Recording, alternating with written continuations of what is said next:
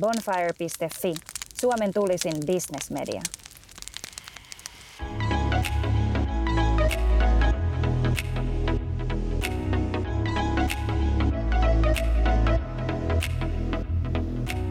Tervetuloa Bonfire-podcastin pariin. Tämä jakso on osa Bonfiren henkilökuvasarjaa, jossa tutustutaan bisneselämän vaikuttajiin vähän pintaa syvemmältä.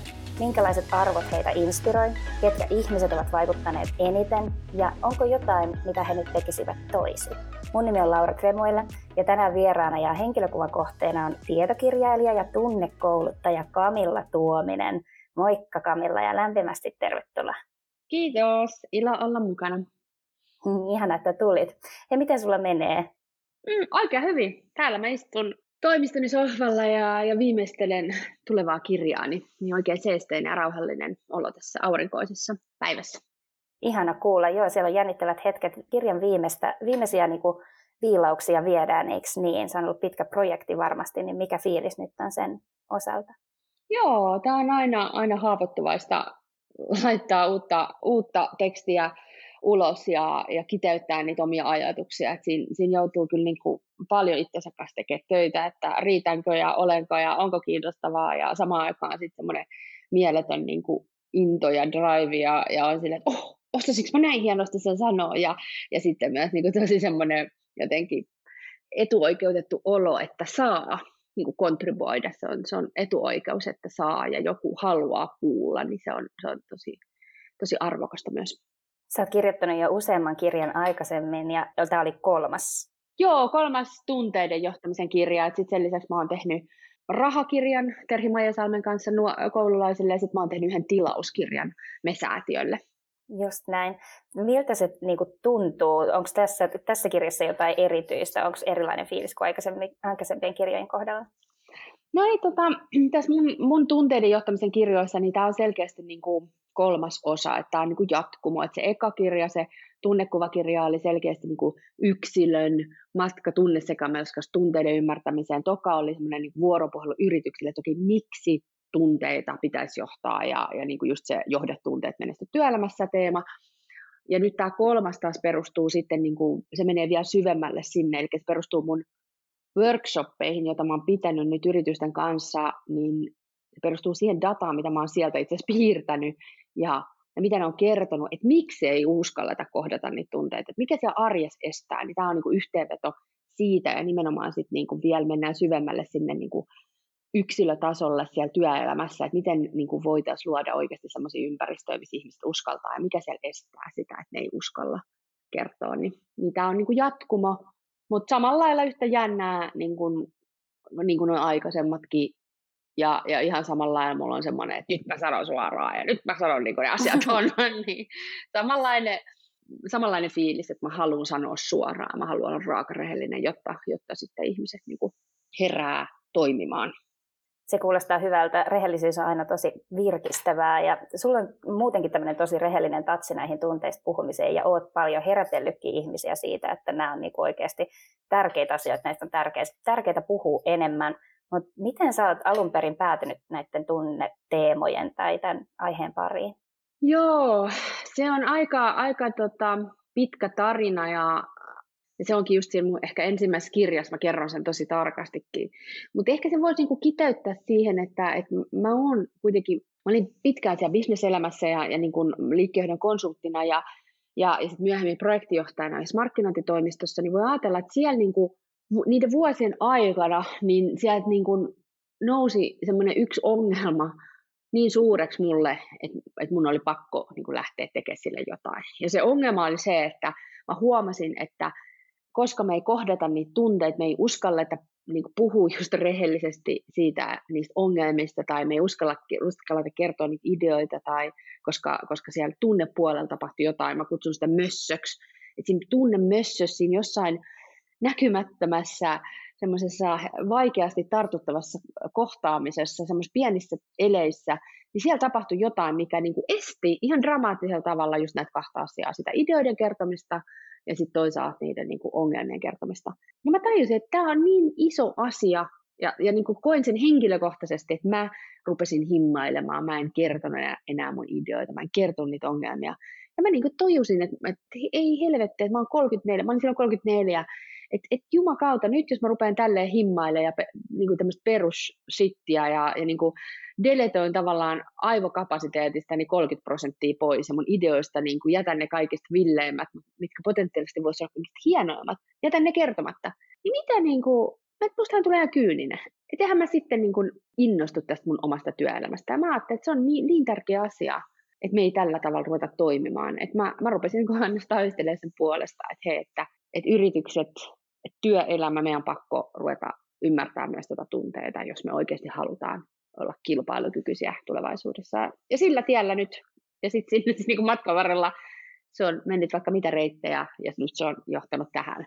Mutta siitä se lähti.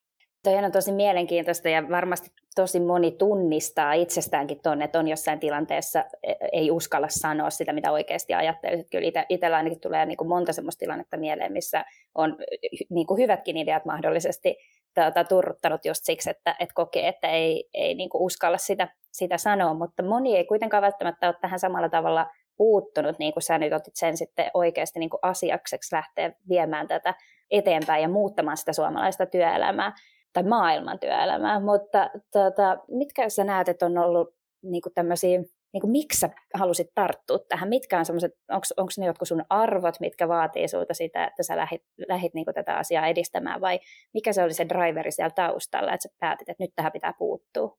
Siinä on ehkä kaksi juttua, että se, se niin kuin mun oma tausta, eli mun pitää kyllä antaa isot kreditit mun omalle kodille ja sen, sen perhe, jossa mä oon saanut niin kuin suureksi onnekseni elää, niin se on ollut kyllä tosi, tosi turvallinen ja tosi voimauttava. Ja mulla on niin kuin huikeat niin kuin malleja. Mulla on niin kuin iso äiti, joka asuu aina meillä ja hän siis on, on siis niin kuin puhuu seitsemää kieltä ja oli semmoinen business lady, niin kuin tiedätkö, silloin ikiaikoin sitten hän siis kuoli jo kymmenen vuotta sitten 92-vuotiaana.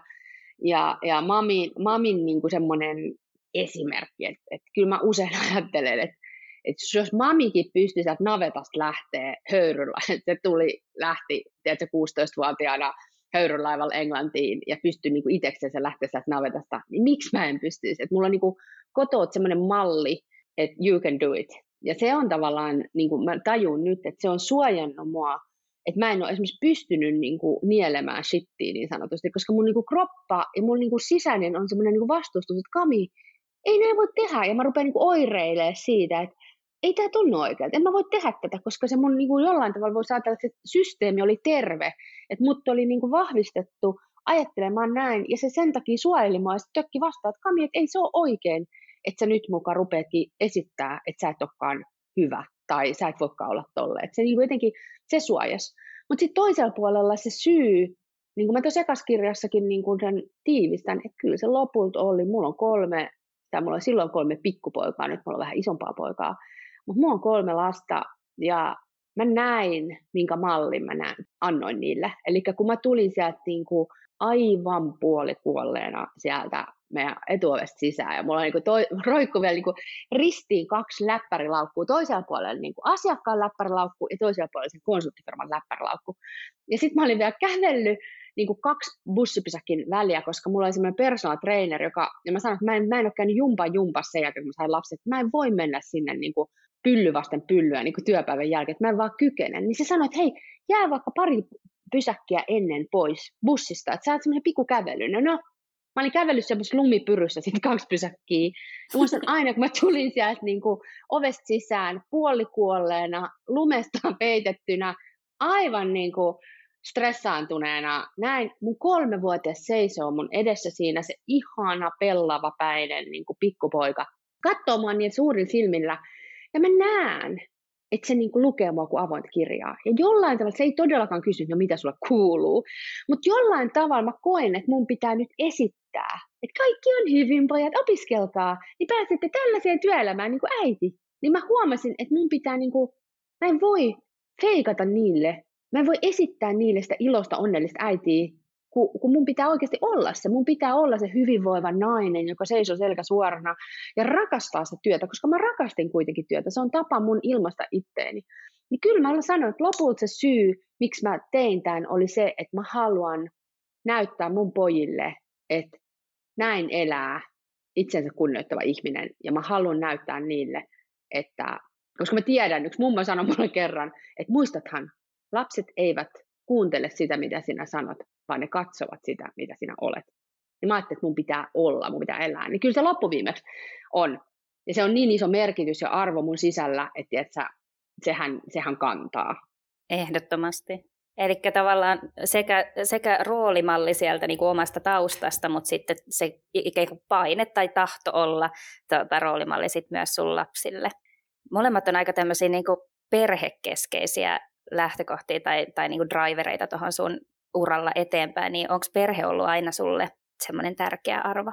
Joo, Joo, kyllä se on, ja sitten niin kuin minä myös, niin kuin ihmisarvo ehkä, niin kuin, että ihminen, että kyllä mä niin kuin, että jotenkin mä arvostan, ihan, arvostan tosi paljon itseäni ja mä ymmärrän, että mun pitää niin kuin olla, olla niin kuin hyvinvoiva mun läheisien takia ja läheisille.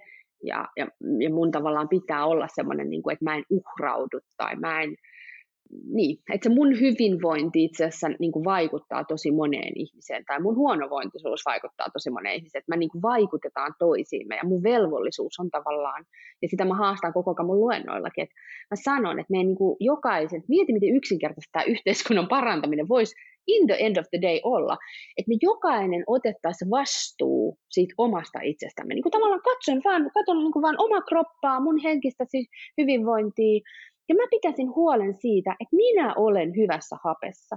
Ja minä en ole katkera, minä en oksena minun pahoinvointia vaan toisten niin kuin päälle, viattomien päälle, vaan mä opettelen handlaamaan asioita, mä pystyn tekemään arvoista käsin. Ja, ja kun mä oon kohtaamisissa, niin mä laitan niin kuin hyvää liikenteeseen enkä shittiin. Niin tavallaan, että eikö se ole aika yksinkertaista? Niin kuin, koska mieti, mikä, jos me jokainen otettaisiin vastuun vaan tästä yhdestä asiasta. Mieti, kyllä me saataisiin poistettua semmoista niin kuin epäasiallista käytöstä tai, tai semmoisia niin niitä vääryyksiä, mitä on, niin tosi paljon. Mä koen, että myös se yksilön, niin kuin, että minä ja mun läheiset, mutta mä koen, että itse asiassa kaikista eniten mä vaikutan niihin sillä, että mä oon, pidän itsestäni hyvää huolta.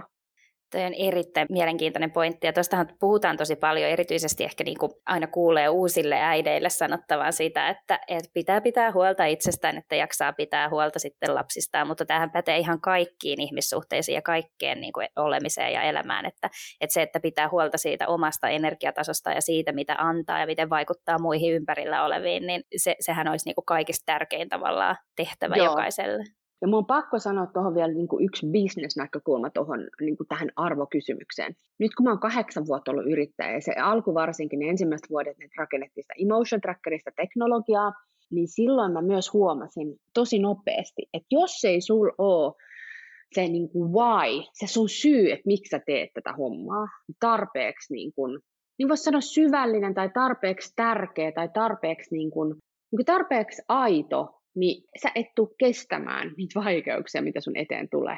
Eli tavallaan se, sitä, kun sitä shittiä ja niitä vaikeuksia tuli vaikka meidänkin startupin alussa ja niin kuin aivan helvetinmoista niin kuin rain on your parade, niin kuin, tiedätkö, Peetä tulee ikkunasta ovista. Jos se mun syy esimerkiksi olisi ollut yhtään vähäpätöisempi, niin kuin esimerkiksi vaikka raha tai maine tai joku pinnallinen, niin se olisi kaatunut siinä tuulessa. Ei se olisi kestänyt. Mutta kun se syy mulla oli tehdä, sille tekemiselle oli niin suuri, niin kuin mun lapset, niin se kesti. Ja mä oon tällä tavalla, esimerkiksi tällä samalla tavalla, mä, oon, mä rakastin, mä olin sen bilepolttaja aikaisemmin, mutta mä oon jo aikoin siitä päättänyt, että musta ei tule polttava äiti. Koska mä tiedän, että mun yksen kavereiden äiti poltti, ja mä muistan, että mä en silloin pienen tykännyt. Mä en halunnut selittää mun lapsille, miksi se polttaa. Ja mä muistan silloin, kun mä tein viimeisestä lapsesta raskaustestin, niin sen jälkeen mä tiesin, että ennen kuin mä menin katsoa, että onko se niin kuin tullut siniseksi se viiva, niin mä menin vielä parvekkeelle ja mä ajattelin, että tämä on mun elämäni viimeinen tupakka. Et nyt mä, niin kuin, mä en, niin kuin, hatsi, mä en niin kuin voi olla, kun mä rakastin sitä bilepolttamista, niin mä en voinut niin kuin, sit mun piti vaan olla niin kuin nollatoleranssi, että mä en niin kuin polta yhtään, koska muuten mä, mä tykkään siitä, niin mä en tee. Mutta sekin, niin kuin, mä en ole nyt 14 vuoteen ottanut hatsin hatsiin, ja se johtuu siitä, että se merkitys, että mä en halua olla polttava äiti, niin se on niin iso, että se on ihan vankkumaton. Se on, se on niin kuin beyond me. Niin se ei ole vaan, niin kuin, silloin se mun, ei mun tee mieleen, ei mun tuu mie, niin kuin edelleen musta olisi tosi kivaa, mikä on tosi surullista elämänmuutoksissa, että edelleen musta se voisi olla kivaa, että se ei ole hävinnyt mihinkään, mutta koska mulla on niin iso merkitys, niin se on vankkumaton. Niin kyllä mä suosittelen myös niin kuin, yrittäjille ja, ja mitä ikinä sä teet, että niin kuin varmista, että se sun syy, miksi sä teet, niin kuin kestää myös sitä todella tiukkoja paikkoja, koska se suojaa. Siis todella hyvä ja konkreettinen esimerkki ehdottomasti, ja toi, toi on hyvin ymmärrettävä toi, toi tuota, bilepolttamis- ja tupakointiesimerkki, että miksi se lopettaminen sit onnistuu tai, tai sit ei, välttämättä ei, ja hyvin kyllä niin. sovellettavissa niin. varmasti just tuonne bisneselämään myöskin, miten kestää niitä karikkoja, mitkä kaikilla tulee niin kuin väistämättä jossain vaiheessa vastaan. Mutta jos mietitään noita noit arvoja ja ylipäänsä niin kuin, tota, arvoja elämässä, niin onko se joutunut joskus toimimaan vastoin sun arvoja? Tai jos olet, niin mitä siitä seurasi? Siis nyt tässä yrittäjyydessä vai niin kuin koko, koko niin kuin mun työuralla? Koko työuralla. On. Ja, ja se on, mulla on tuossa ekaskirjassa sellainen arvoristiriita hiertää, sellaiset kaksi ratasta, jotka niin kuin krunts, krunts, krunts, että ne sisältä nousevat arvot ja sitten ne ulkopuolelta esitetyt vaatimukset, niin ne oli nimenomaan ristiriidassa. Se oli niin kuin, se, oli, se on asia, jota mä oon pohtinut oikeasti niin kuin, melkein siitä lähtien, kun mä 25-vuotis syntymäpäivänä niin aloitin jakkupuku, tai jakkupuku päällä konsulttina, niin mä oon miettinyt niin kuin monia monia niin kuin kysymyksiä, että miksi tämä menee näin. Esimerkiksi mä, mulla on vieläkin paperi jäljellä. Mä oon bussissa numero 14, kun mä menin kotiin Munkkivuoreen mun miehen kanssa ensimmäisen meidän kämppää, niin mä, mulla on paperi jäljellä, jossa mä oon kirjoittanut, että, että minkä takia työelämän ihmissuhteet ei mukaan olisi ihan samanlaisia kuin mun ystävyyssuhteet. Et minkä takia mä muka täällä kohtelisin ihmisiä yhtään eri lailla, kun mä kohtelen missä tahansa mun elämän. Et Kami, tee joskus väitöskirja ja tutki tätä. Koska mä koen, että mun oli tosi vaikea, a, niin kuin, että kukaan ei sano sitä ääneen, mutta mulla on semmoinen fiilis, että ihan kun mun pitäisi aamulla laittaa mun arvot jotenkin kello kahdeksan eri asentoon ja päivän aikana miettiä omaa ylennystä ja niin kuin hyötyjä mulle ja niin kuin, tiedätkö, kärjistettynä tämän tyyppisiä asioita. Ja sitten taas fiideltä, kun mä palasin mun miehen luokse, että mun pitäisi laittaa ne niin kuin toiseen asentoon. Ja tämän mä koin esimerkiksi niin kuin tosi hämmentävänä, koska niin kuin mä sanoin, että se mun tausta taas kerran suojeli mua. Mä olin aina niin kuin tavallaan tottunut olemaan vaan kami, ja mulla oli aina sanottu, että sä riität ja sä oot mahtava ja you go girl, ja niin kuin, tiedätkö, en mä ole ikinä tottunut feikkaamaan. Mä en ikinä tottunut lukemaan rivien välissä mitään merkityksiä. Niin se oli mulle aivan sairaan niin kuin hämmentävää. Että mitä, eikö mä saakka olla innostunut? Mitä? Eikö mä saa sanoa mun ideoita ääneen? Että mun pitääkin nyt olla erilainen kuin mä oikeasti oon. Ja totta kai mähän olin väärässä ympäristössä. Eihän mä niin kuin, mä en sano, että se ympäri, siis mä olin väärässä ympäristössä, ei mun kannata olla semmoisessa ympäristössä, jossa halutaan, että ollaan niin kuin, tosi pikkutarkkoja tai järjestelmällisiä tai viileitä ja kuulee ja kaikkea, koska mä en niin kuin, saa, mä saa sellaiseksi niin kuin tekemälläkään, että mä oon paljon parempi, siis mä oon huikeasti paljon parempi nyt kuin mitä mä oon ikinä ollut mun työelämässä. Mutta joo, kyllä mä oon joutunut ja, ja joutunut eden yrittäjänäkin nyt, se helposti, niin kuin mä joudun itseni kanssa, mä sanon aina että semmoisia checkpoint Charlie, semmoisia vähintään puolen vuoden välein, niin mä katon vähän, että okei, miten menee Kami, ja mä niinku ajattelen koko ajan, että mä kuljen niinku Kamin polkua, että nyt oot vaan Kami. Ja mä kuljen tätä, niinku, mä nyt menen käsin askel askeleelta eteenpäin. ja sitten mä välillä niin mä, joudun, niin mä huomaan, että sit mä saatankin olla lähtenyt vähän sivuun kulkee, koska mulle tarvitaankin jotain rahallisesti houkuttelevaa tai jotain. Ja mä joudun niinku niissä checkpointeissa tarkistaa, että hei Kami, että oliko tuo oikeasti se, mitä sä halusit, vai onko se nyt niinku hämääntynyt jostain muusta. Niin mä joudun tekemään, niinku, sen takia mä haluan katsoa niitä aika nopeasti, niitä mun valintoja, ja sitten niinku päästä korjaamaan, että ei, jatkat vaan. Et kun se helposti houkuttaa, että kyllä mä oon tehnyt niitä virheitä varmaan aina tullaan tekemään, koska, koska se vähän niin kuin hämäännyt jostain, niin kuin ego vähän huutelee, joo, joo, tämä on tosi hyvä. Ja, että tavallaan, että pysy niin kuin sun arvojen mukaisessa toiminnassa, niin kyllä siinä joutuu koko aika mun mielestä jotenkin itseänsä niin kuin, tavallaan kuulostella. Toihan on tosi mielenkiintoinen, sä sanoit tosi, että vertailla. Et mä, mä tunnistan tuosta tota, hirveästi kanssa tavallaan niitä omia sellaisia kipukohtia, mutta tota, jotenkin yleisesti ehkä tuntuu, että työelämässä on semmoiset tietyn näköiset rakenteet ja kaikilla on semmoinen, niin kuin, joku semmoinen odotus siitä, että miltä se niin kuin bisnesmaailma ja tämmöinen, just ehkä jos miettii konsulttielämää ja muuta, että miltä se näyttää.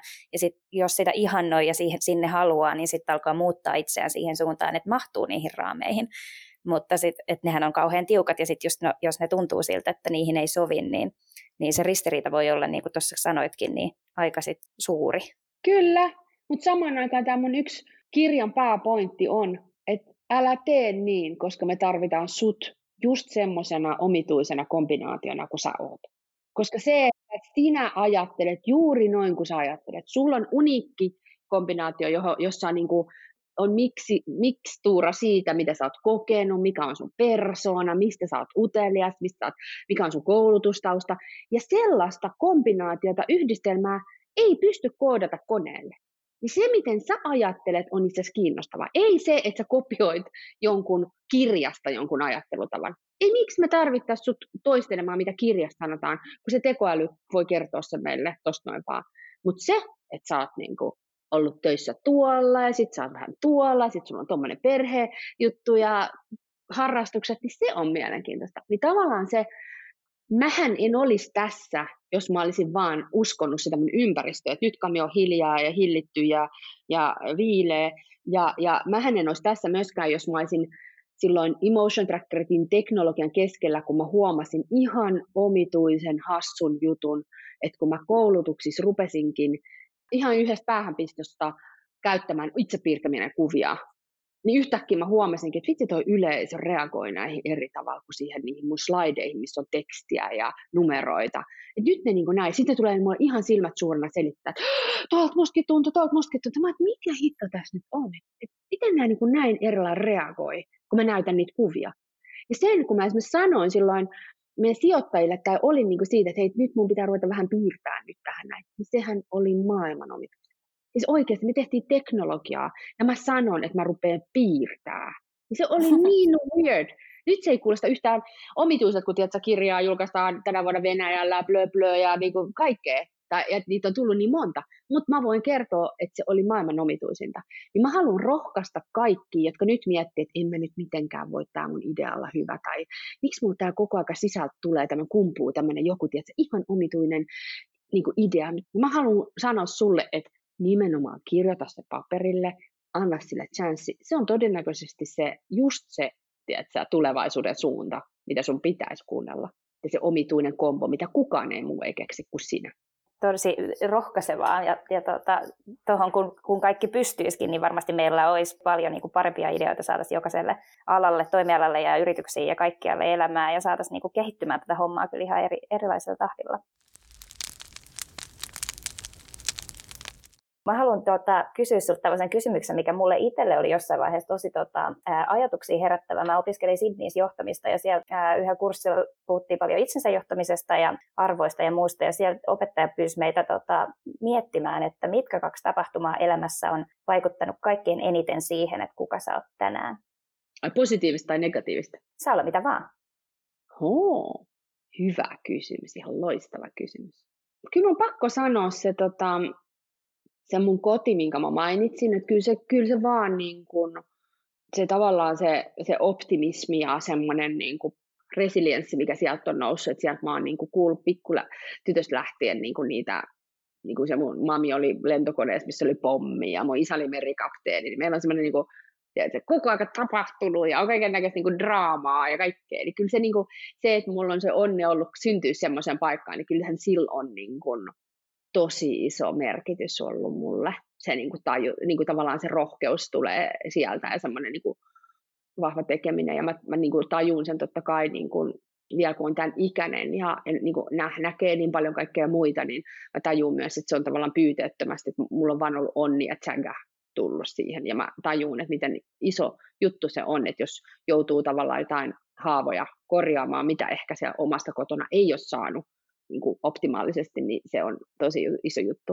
Mutta sitten taas toisaalta myös mä sanon, että haluan nostaa myös semmoisia niin kipukohtia, koska on tosi tärkeää niin kuin tajuta myös, että niin kuin tämä mun oma duuni, että, että tunteet on mielenkiintoisia, niin siihen, siihen kuuluu myös tosi paljon semmoinen, että, että pystyy tunnistamaan niitä esteitä tavallaan, mikä estää sitä sun niin kuin, vaikka menemistä tai tekemistä tai rohkeutta tai muuta. Ja se, ne, niin kuin me helposti niin kuin luontaisesti ajatellaan, että mä katson sivuun ja mä en halua katsoa tota, niin kuin sekä niin kuin työelämässä että yksilöinä. Mutta itse asiassa vapaus tulee sen kautta, että sä nimenomaan otat sen jonkun mömmön, joka sun sisällä on, ja niin ruistaset sen pois sieltä ja otat sen tuohon sun käteen, ja katot sitä ja huomaat, että ei vitsi, niin kuin maailma on räjähtänytkään, vaikka mä sanoin ääneen tämän tosi nolon jutun. Ja itse asiassa teet itselle silloin ison terapeuttisen teon, mutta sä teet myös sun ympäristölle, koska surprise, surprise, me ollaan kaikki ihmisiä, me kaikilla on ihan sama shitti. Niin tavallaan mä huomaan, että myös se, että sanoo rohkeasti, mä sanon koko ajan mun Instagramissa esimerkiksi niissä videoissa, niin mä myönnän kaikkea noloa, mitä mä oon tehnyt, niin, niin, tota, niin se on mulle hirveän vapauttava, mutta myös mä saan koko ajan hirveästi palautetta siitä, että jengi sanoo, että ihana kun sanoit ton, että ton mä just tarvitsin kuulla, ja, ja niin kuin, niin kuin tavallaan myös se vapauttava niin kuin, niin kuin vaikutus yhteisönä meille, kun me kaikki ruvettaisiin puhua aidommin elämänjutuista, niin pitää sanoa, että jos sä sanoit, että merkittävät mulle, niin oli se perhe niin kuin ihanana, tukevana, rohkaisevana. Mutta samaan aikaan myös se mun rakas mami oli kyllä niin kuin todella badass, tiukka opettaja. Siis se, sen lisäksi, että se, se oli myös kielten opettaja. Niin oikeasti se myös, että se siellä sai mut välillä niin, kuin niin noloksilla, että tivas mut niitä englannin sanoja, että mä olin jossain nurkassa itkemässä sitä, että mä en osaa.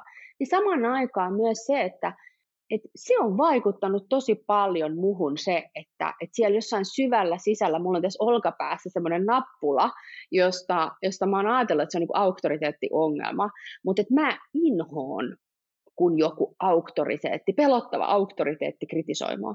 Ja, ja se välin tekee sen, että mä huomaan, että, että esimerkiksi mulla ihan rupeaa vatsa kupliin, kun joku tiedät, kritisoi mua, ja mä huomaan, että se on mulla semmoinen niin heikko kohta. Niin se mä huomaan, että se kyllä vaikuttaa myös muhun, mun elämääni tosi paljon.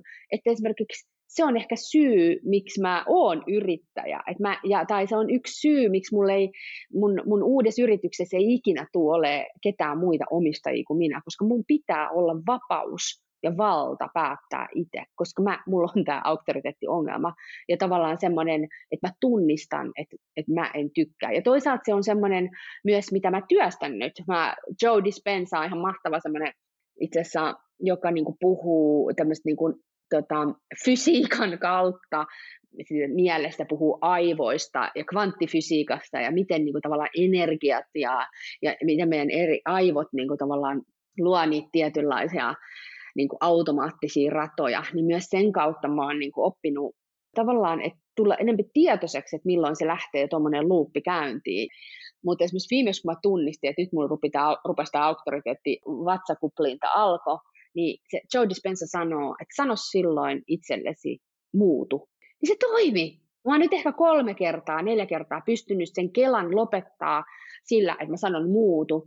Ja mä koen, että, että se, mä en muista, oliko se järkiperuste siihen se, että mä oon silloin menossa mun tunteisiin, mä oon menossa sinne äh, niin kuin tunnepuolelle ja se on lähdössä semmoinen automaattinen luuppi käyntiin, joka on jo tavallaan silloin pienenä muhun istutettu. Mutta kun mä sanon, että muutu, niin mä palaan takaisin mun etulotsalohkoon, mun kognitiivisiin, kognitiivisen puolen, järkepuoleen, joka sanoo, että muutu, jolloin mä tajun, että hei, drop it, että nyt ei sun ole tarvetta mennä, et, et ole tyhmä, vaikka niin kuin, tiedätkö, joku sanoo sulle jotain, että nyt vaan pysy kami tässä. Niin tavallaan myös, niin kuin mä voin sanoa, että nämä kaksi on ehkä muokannut mua. Ja just se, että jokainen rohkaistuu myös katsoa, että mitkä sellaiset negatiiviset asiat, mitkä pitää myöntää, niin se on tosi hyödyllistä myös oman kehityksen kannalta. Vitsi, miten mielenkiintoinen esimerkki ja ihan superhyvä niin kuin neuvo siihen, että miten tuommoisista negatiivisista ja itselleen haitallisista ajatusmalleista on ehkä mahdollista jotenkin päästä eroon, koska niitä on meillä jokaisella. Siis ihan varmasti joka ikinen tunnistaa itsessään jonkun, että on se sitten, että pohtii jotain niin kuin nolo juttu, minkä on tehnyt, tai just tuommoinen auktoriteettiongelma tai mihin tahansa liittyvä asia, niin, niin se, että, että on joku tuommoinen konkreettinen kikka, että millä siitä voi napsauttaa itsensä pois siitä tilanteesta, niin tota, siis ihan super mielenkiintoinen, hyvä vinkki, kiitos tästä. Otan Ole käyttöön hyvä. myös tämä. Joo, ihana kuulla. Hyvä. Hei, tota, mun seuraava kysymys tota, olisi ollut, että kuka on ollut tärkein suunnannäyttäjäsi ja miksi juuri hän, mutta, mutta ehkä niin kuin tämän aikaisemman keskustelun perusteella mä voisin melkein jo arvata, että se olisi mami, onko näin? Joo, ja, ja sitten se niin kuin vasta myös se mun niin kuin perhe ylipäätänsä, siis mun äiti on ollut ihan huikea, niin kuin ihan completely, siis ihan täysin erilainen nainen kuin mun mami, mutta se on ollut nimenomaan pehmeä ja myötäelävä ja semmoinen, joka on ihan yhtä lailla, niin kuin puolet musta on sitä ja puolet musta on sitä bisnestä, niin tavallaan se on kyllä kanssa ja se mun isi, plus sitten meitä on neljä lasta, niin mulla on niin kuin todella vahva pikkusisko Karla Ahonius, joka on niin kuin semmoinen vaikuttaja myös mun elämässä, koska me ollaan oltu Paita ja Peppu ja, ja, ja mun isosisko Karita ja mun isoveli. Et kyllä, kyllä perhe on suunnannäyttäjä, mutta joo, niillä on iso vaikutus, joo. Joo, kyllä mä sanon se perhe, joo. Kyllä, kokonaisuudessa. Mm. Hyvä. Tota, Sitten ehkä vähän tämmöiseen niin kuin synkempään kysymykseen, mikä tota, tai en mä tiedä, onko tämä synkempi, riippuu suhtautumisesta, mutta siis epäonnistumisesta puhutaan tosi paljon ja siitä, että ne on väistämättömiä, niitä jokainen kohtaa elämässä jossain vaiheessa, niin kuin tuossa aikaisemmin jo noista karikoista puhuttiin, mutta onko sulla ollut jotain semmoista epäonnistumista, josta saisit epäilyä, että sä et, et nouset sä enää? Hmm, hyvä kysymys. Epäonnistuminen, sekin on jännä. Se kyllä mun, mun se perusluonne, ja sehän on tosi paljon myös, että mä tiedän sen niistä mun psykologian perusopinnoista, että kyllähän niin kuin se persoonissa on niin kuin oletusarvoisesti aika niin kuin eri määrät sitä optimismia ja positiivista elämänasetta. Muthan on siis niin kuin, vähän niin kuin joku Obelix, niin siellä voima saavissa uitettu, niin muthan on semmoisessa optimistisuuden saavissa uitettu. Ja sitten just niin kuin mä sanoin, se mun perheen niin kuin äidin maidos mulle on tullut, että elämässä tapahtuu kaiken maailman ampumisia ja pommeja ja kaiken maailman draamaa, ja se mami istui siinä tyynenä ja täysin niin, kuin niin semmoisena syvässä elämän filosofiassa ja kiitollisuudessa, niin kuin vaikka häneltä oli niin kuin mies ammuttu 13 päivää häiden jälkeen ja vauva vatsassa ja pölö pölö, niin mulla on niin semmoinen draama ja sellainen niin kuin ihan tullut niin kuin niin mä en, niin kuin, en mä kyllä ole epäillyt, mutta on ollut niin, kuin niin monta kertaa niin uskomattomia, niin kuin, että matto lähtee jalkojen alta, ja mä muistan esimerkiksi yhden kerran Emotion Trackerin kanssa, niin me istuimme meidän sängyn päädyssä, mä sain viestin, että meidän toinen rahoituskierros oli epäonnistunut, ja mulla niin semmoinen aalto veti mun yli, ja mä ajattelin, että nyt se loppu. Nyt se loppu. Et siinä meni se startuppi. Et nyt se lo, niin loppu, mutta ne on, mut et ei ne kyllä, ne on tosi nopeasti sitten kyllä niin kuin, mulla lähtee mieli ja, ja ehkä jopa ärsyttävän nopeasti. Mähän saatan olla tosi huono lohduttaja, kun mä oon niin, kuin niin nopeasti sieltä löydän silver liningit, kato kaikkiin tummiin pilviin ja, ja, ja niin kuin, että se on meidän niin kuin ehkä handicappikin välillä. Mutta kyllä mulla on todella shitteä tilanteet ollut sekä yksityiselämässä että bisneselämässä, jossa ollaan kyllä oltu syvissä vesissä, mutta kyllä mä, kyllä mä kuitenkin tiedän, mikä, mikä tässä elämässä on tärkeintä ja, ja mun on niin kuin tosi helppo niin kuin laittaa raha ja tämmöiset niin kuin kuitenkin, että ne on vaan rahaa. Että vaikka mä tiedän tutkimukset ja Kahnemanin kaikki jutut, jotka, jotka sanoo, että rahan, rahattomuus aiheuttaa hyvin paljon tuskaa, ja se on niin kuin fakta, mutta mä taas toisaalta tiedän toistepäin, että se on tietyn rahasumman jälkeen ihmisen onnellisuus ei kasva piiruakaan, ei piiruakaan. Se oli 75 000 dollaria vuodessa, kun sen jälkeen, kun rahaa tulee enemmän, niin sen, se niin kuin ei lisää sun onnellisuutta. Et se Kahneman sanoi, että se on kuin kuolleen ihmisen niin kuin sydänkäyrä, aivan suora tasainen viiva. Niin jotenkin se, että, että mä menetän rahaa, niin mun on helppo pistää se niin kuin kontekstiin, että niin, mutta Kami, sä oot terve, sun läheiset on terveitä, sulla on koti, sulla on rakkaus. Sulla on niin kuin tavallaan, että se, mikä sitten on lopulta se, minkä kanssa me ei pystytä neuvottelemaan, ja se, minkä kanssa me ei pysty neuvottelemaan, on se, että jos joku on letkuissa tuolla tai kuolee, mutta rahaa, niin mä aina ajattelen, että jumakauta, mä menen tekemään niitä sydänkahveja. Niin kuin, so what, joku startuppi, niin kuin, whatever. Mutta joo, kyllä niitä epäonnistumisia on paljon, mutta tai niitä kuoppia, josta olen päässyt oppimaan.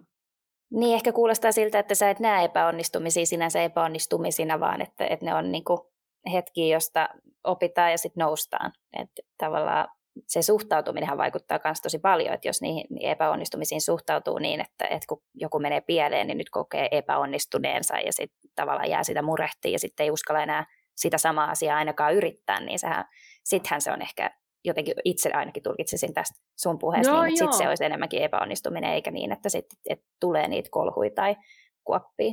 En mä käytä ikinä epäonnistumissanaa, koska eihän se, niin kuin se tavallaan se, että mä yritän ja teen koko aika, niin mä koko aika opin. Mä huomaan, mä, mä löydän kuopan, että ahaa, tonne ei kannata mennä. Ja kyllähän mä niin kuin, se on niin kuin paras opettaja. Et nythän, siis mähän on niin perversillä tavalla kiinnostunut tunteista, että kun mä oikeasti, mulla tulee joku tunne, ja varsinkin jos mulla tulee oikein vahva negatiivinen tunne, niin mä oon jo kesken sen niin kuin tilanteen, niin mä oon se, että uuu, mitä mä päätän tämän jälkeen. Koska mä oon huomannut, että mitä vahvempi negatiivinen tunne, mitä enempi mä ahdistaa ja on niin, kuin niin hirveetä, niin sitä enemmän mä tiedän, että mun kroppa huutaa, että Kami, sä teet, nyt jotain todella väärää. Nyt sä teet jotain sellaista, missä sun koko keho huutaa. Nyt, mit, kuuntele sitä. Kuuntele, mitä se yrittää sulle sanoa. Ja se on huikeeta esimerkiksi, että nyt kun mä katson tätä kahdeksaa vuotta ja katson kaikkea shitstormeja, mitä tuolla on ollut niin kuin erinäisten henkilöiden ja väärien päätösten kautta, niin kun mä katson jälkeenpäin, niin mä voin vaan sanoa, että Kami, kuuntele jatkossa sun intuitiot myös. Et mä oon ollut todella useissa tapauksissa, niin mun, mun intuitio on sanonut, että hei varo, että älä tee, mutta mä en ole kuunnellut sitä, niin mä tavallaan jotenkin ajattelen, että nyt niin kuin merkitse se ylös. Ja mun lempari tässä aiheesta on Ray Dalio ja hänen kirja Principles. Ray Dalio on yksi maailman parhaita sijoittajia, ja hän kertoo siinä kirjassa siis ensinnäkin aika mielenkiintoisia juttuja, siis miten sijoitetaan, mutta se ei ole se pointti, vaan se, että Ray Dalio on aina niin kuin niissä sijoituspäätöksissä ja kaikessa ruvennut alusta asti merkkaamaan niin kuin niitä tuloksia, että onnistuksi vai epäonnistuksi, ja, ja, niin kuin, ja koko ajan yrittänyt oppia niistä huonoista sijoituspäätöksistään. Ja samaa niin kuin ajatusta se on sitten rekrytointiin ja firman johtoon ja kaikkeen tehnyt. Ja se sanoo, että se luo jokaisesta oppimastaan asiasta, niin hän laittaa niistä prinsiippejä niiden, hänen prinsiippilistaansa. Niin mä joka kerta yritän, että kun mä katon sitä mun ongelmaa tai sitä epäoptimaalista juttua, niin mä yritän katsoa sitä ja tuijottaa sitä kipua ja katsoa, että minkä prinsiipin mä tästä ehkä löysin. Et niin kuin se Ray Dalio sanoo, että mikä helmi kenties tästä puristui, jonka minä voin lisätä minun prinsiippilistaan.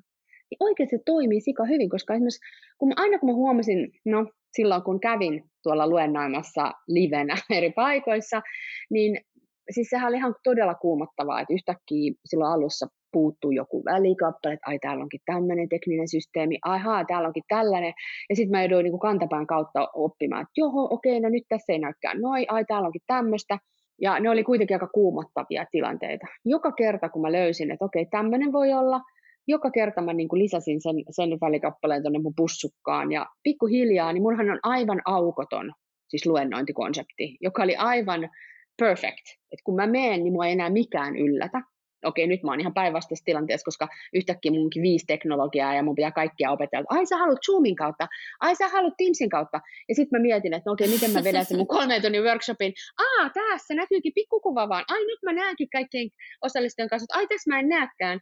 Ai, niin kuin, että koko ajan nyt mä joudun kaikki rakentaa uudestaan. Mutta se Ray Dalion ajatus, että yritän niin kun joka kerta parantaa sitä sun peliä ja ole kiitollinen siitä, että ahaa, mähän löysin tuosta ton. Niin se on muuttanut mun suhtautumista. Ei se vähennä sitä kipua, että kuinka nololta se tuntuu edelleen. Mä saatan kävellä sieltä asiakkaat veke silleen, että polkee maahan niin kuin jalkaan. Sitten, äh, kävi, älä puhu niin nopeasti. Kävi, niin kuin, tiedätkö, äh, miksi sä näytit noin monta slidea?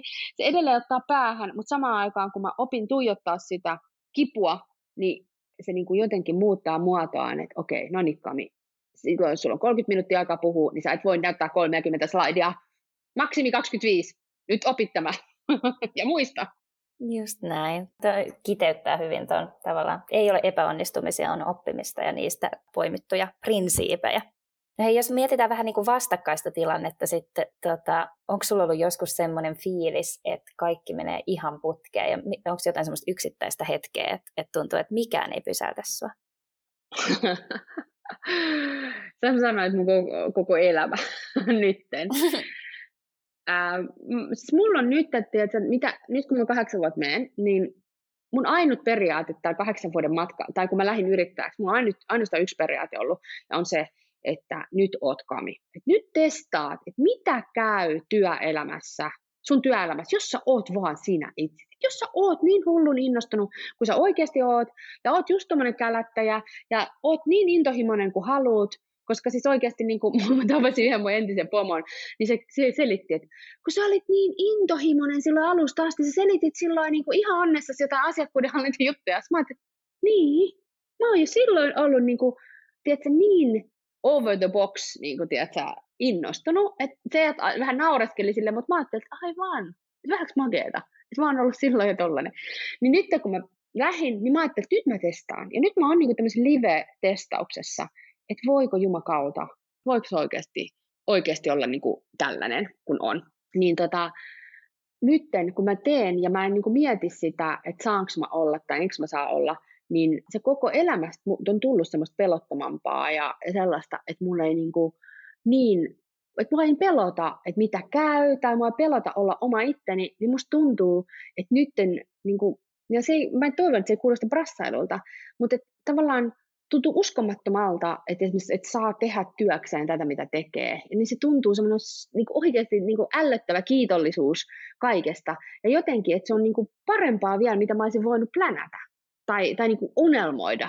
Jotenkin, kyllä se, niin kuin se oma elämä, missä nyt elää. Ja samaan aikaan mä oon kyllä koko ajan valmis lähteä tekemään sydänkahveja, jos, jos homma päättyy. ja, mutta kiitollisena jo koko aika, että saan tehdä tätä, mitä mä teen. Mun mielestä ei todellakaan kuulosta brassailulta, vaan nimenomaan siltä, että et, et ihanaa, että joku on niin rohkeasti oma itsensä ja kokee siitä täyttä onnellisuutta, niin ei todellakaan brassailu, vaan enemmänkin niin kuin päämäärä. Tavallaan, että jokainen löytäisi sen oman merkityksensä ja pystyisi elämään täysillä sen mukaan. Sehän olisi niin kuin ihan ihanteellinen tilanne ehdottomasti. Tuota, jos sä katsot taaksepäin, niin onko jotain, mitä sä tekisit eri tavalla? Tota, sehän on klassista sanoa, että, että olen tässä, koska olen tehnyt niitä valintoja, valintoja, joita olen tehnyt. Ja se on ihan totta. Ja mä olen oppinut ne asiat, joita on pitänyt oppia. Öö, mutta kyllähän mulla jo pelkästään yrittäjyydestä on selkeytynyt niin kuin tosi monta asiaa, mitä, mitkä mä tiedän, että mitkä, minkälainen mä oon ja miten mä toimin parhaiten, niin koko aika mä opin uusia asioita ja, ja koko aika se niin kuin tarkentuu. Että kyllähän mä nyt voisin sanoa, että että niin kuin mä sanoin aikaisemmin, että, että sen mun auktoriteettiongelman takia, niin mä tiedän niin kuin nyt ihan for fact, että mä en tuu, mä oon niin kuin sen tyyppi, mä oon niin kuin artisti perusluonteeltani semmoinen, ja enkä tarkoita niin kuin artisti muusikkona, vaan enkä, enkä välttämättä taiteilijana, mutta mä oon tavallaan se sisällön tuottaja, mä oon se luoja, jolloin se oli niin kuin mun oli järkevä myydä Emotion Tracker pois, koska se teknologia ei ole niin iso mun intohimo, ja mun pitää olla vapaus toimia itsenäisesti, että mä en halua, että sitä kukaan mua niin kuin määrää, niin mulla ei voi olla ikinä muita omistajia. Niin vaikka tämän mä oon oppinut niin kuin matkan varrella, kantapään kautta, kokeilemalla, mutta mä tiedän sen nyt ihan kirkkaana, ja se tulee vaikuttaa mun tosi paljon. Tai mä oon oppinut ihan hirveästi siitä, miten mä toimin johdonmukaisesti ja parhaiten. Esimerkiksi mulla on puhujapäivät erikseen, sitten mulla on adminpäivät erikseen, tämmöiset toimistopäivät erikseen, jossa mulla on villasukat jalassa niin kuin nytkin. Ja, ja mä en voi niin kuin, niin kuin tietyllä tavalla puuroja ja vellei niin kuin sekoittaa. Ja tavallaan se mun tapa toimii. Mutta e, muuttaisinko mä, niin joo, no ehkä mä tekisin, en mä tiedä sit, jos mä olisin irtisanoutunut, niin en mä vois olisi, en mä olisi voinut sitten lähteä suoraan vaikka puhujaksi tai piirtäjäksi tai kirjoittajaksi todennäköisesti ilman tätä mun matkaani, koska se jotenkin on tullut tästä sivutuotteena, koska eihän mä suunnitellut olevani puhuja tai, tai kirjailija, vaikka itse asiassa kyllä mä löydän ne 2012 siellä yhdessä niin kuin unelmointijutussa, niin siellä on, että kirjailijaa ja siellä on niin kuin kaikkea. Että kyllä siellä on kaikki nämä on kirjoitettu alas mutta mä en ole niin kuin ihan tiedostavassa mielessä, mä oon koko ajan ollut se, ei kun teknologia, ei kun startup, mutta kyllä se siellä alla on ollut, jos mä oon ihan raakarehellinen. En mä tiedä muuttaisiko mä mitään, koska se ei olisi mahdollinen tämä tilanne ilman niitä, sitä matkaa. Just näin. Tota, sun toimiala on ehkä kokonaisuudessaan tällä jotenkin, jos mä mietin, niin työelämän muutos ja kaikki työelämän niin kuin murrokseen liittyvä ja tulevaisuuden työelämään liittyvä, mutta jos sä mietit tätä teemaa, niin ennusta joku yksi skenaario, liittyen tähän työelämän muutokseen? Työelämässä äh, voisi ajatella, niin kuin, että ylipäätänsä niin kuin toi, mitä mä oon maininnutkin tämän matkan varrella, että se, että kun meillä on sitä teknologiaa ja sitä automatisointia ja, ja, ja se, niin kuin se tekoäly ja koneet hoitaa sen niin kuin transaktion paljon nopeammin ja täsmällisemmin ja tarkemmin kuin ihminen pystyy. Ja se tulee ihanasti vapauttaa ihmisiä tavallaan siitä semmoisesta rutiininomaisesta työstä. Niin se lisää painetta siihen, että kun me kohdataan, niin meidän pitää oikeasti kohdata ja meidän pitää oikeasti silloin nähdä se ihminen. Niin tavallaan semmoinen, että meidän pitää niin kuin siihen panostaa tulevaisuudessa enemmän. Ja se tarkoittaa just tosi paljon tunneälykästä tekemistä, just sitä, että mä us- pystyn oikeasti keskittymään siihen, mä pystyn kuunnella paremmin, mä uskallan kohdata asioita, mä tunnistan niitä tunteita siellä ja mä, mulla on rohkeutta puhua niistä ja tavallaan luoda semmoista niin kuin sillä puolella sitä yhteyttä. Et me ei voida vaan enää ajatella, että me keskitytään siihen transaktioon, vaan meidän pitää nimenomaan keskittyä sen yhteyden luomiseen. Ja se yhteyden luominen, niin siihen pitäisi, se on yksi tulevaisuuden ehdottomia taitoja. Loistava vinkki. Viimeisenä kysymyksenä, mikä me kysytään kaikilta aina tässä viikana tehdään Bonfire-podcastia, niin mikä Kamilla saa sut liekehtimään? Ihana kysymys. Tota, mm, se, että ihminen rohkaistuu olemaan enemmän oma itsensä ja tuomaan sen rohkeammin esille. Ihana vastaus. Hei, suurkiitos Kamilla. Ihana, että otit aikaa ja tulit mun kanssa höpöttelemään. Tästä keskustelusta saa itse hirveästi inspiraatio ja mä oon ihan sata varma, että niin saa myös jokainen kuulija. Kiitos Kamilla. Ihana kuulla. Kiitos kutsusta.